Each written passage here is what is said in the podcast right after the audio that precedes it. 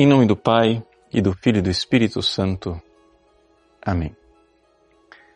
Meus queridos irmãos e irmãs, o Evangelho de hoje nos fala da cura do menino epilético. Veja, Jesus estava lá, transfigurado, no Monte Tabor. E ao descer, encontra a humanidade desfigurada. Aquele menino epilético, oprimido pelo demônio, que não consegue ser libertado. Seus discípulos tentaram, mas nada conseguiram. Jesus então repreende a falta de fé. Vejam, é importante nós entendermos isto, este conceito fundamental em todos os evangelhos sinóticos. Os evangelhos sinóticos querem nos ensinar uma caminhada nas virtudes teologais. A fé é algo que pode ser grande ou que pode ser pequeno. A fé aumenta. E isso é importante nós recordarmos. Por quê?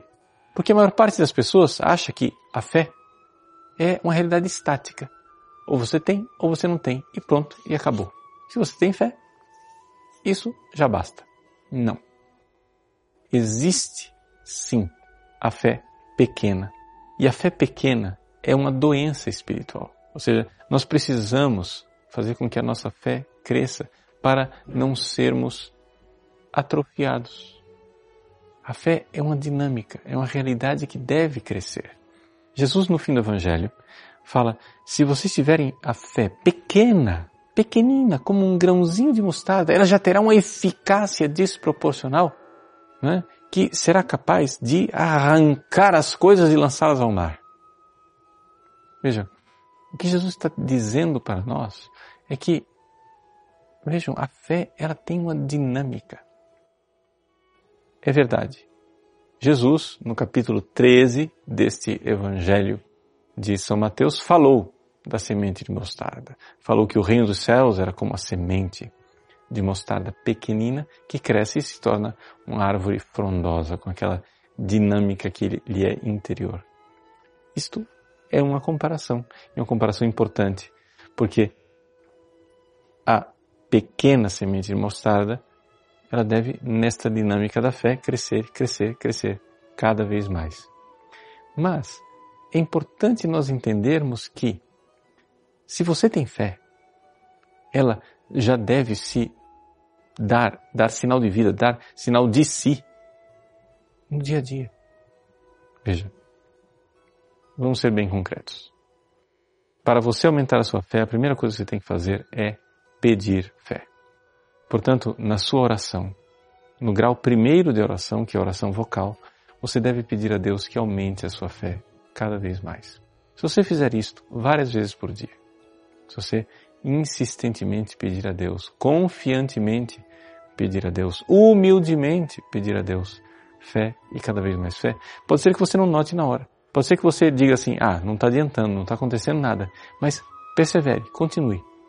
Ao longo de algumas semanas, você vai olhar para trás e vai começar a notar na sua vida uma diferença.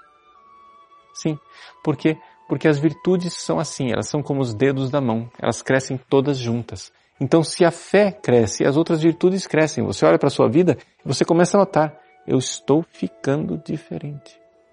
E você vai vendo sendo arrancadas aquelas montanhas de egoísmo e lançadas ao mar. Você vai vendo a diferença dentro de você. E humanidade desfigurada que você era, você começa a se transfigurar, ou melhor, a se configurar cada vez mais a Jesus. Por isso, não tenhamos medo de fazer essa experiência. Faça isso. Eu convido você. Mas eu desafio você. Peça a fé. Peça humildemente, peça insistentemente, peça todos os dias, várias vezes por dia. Você vai começar a notar a diferença na sua vida. Pode ser que na hora que você reza você não vê diferença nenhuma. Mas se você fizer com o coração sincero, depois de algum tempo, olhando para trás, você vai dizer: Eu mudei.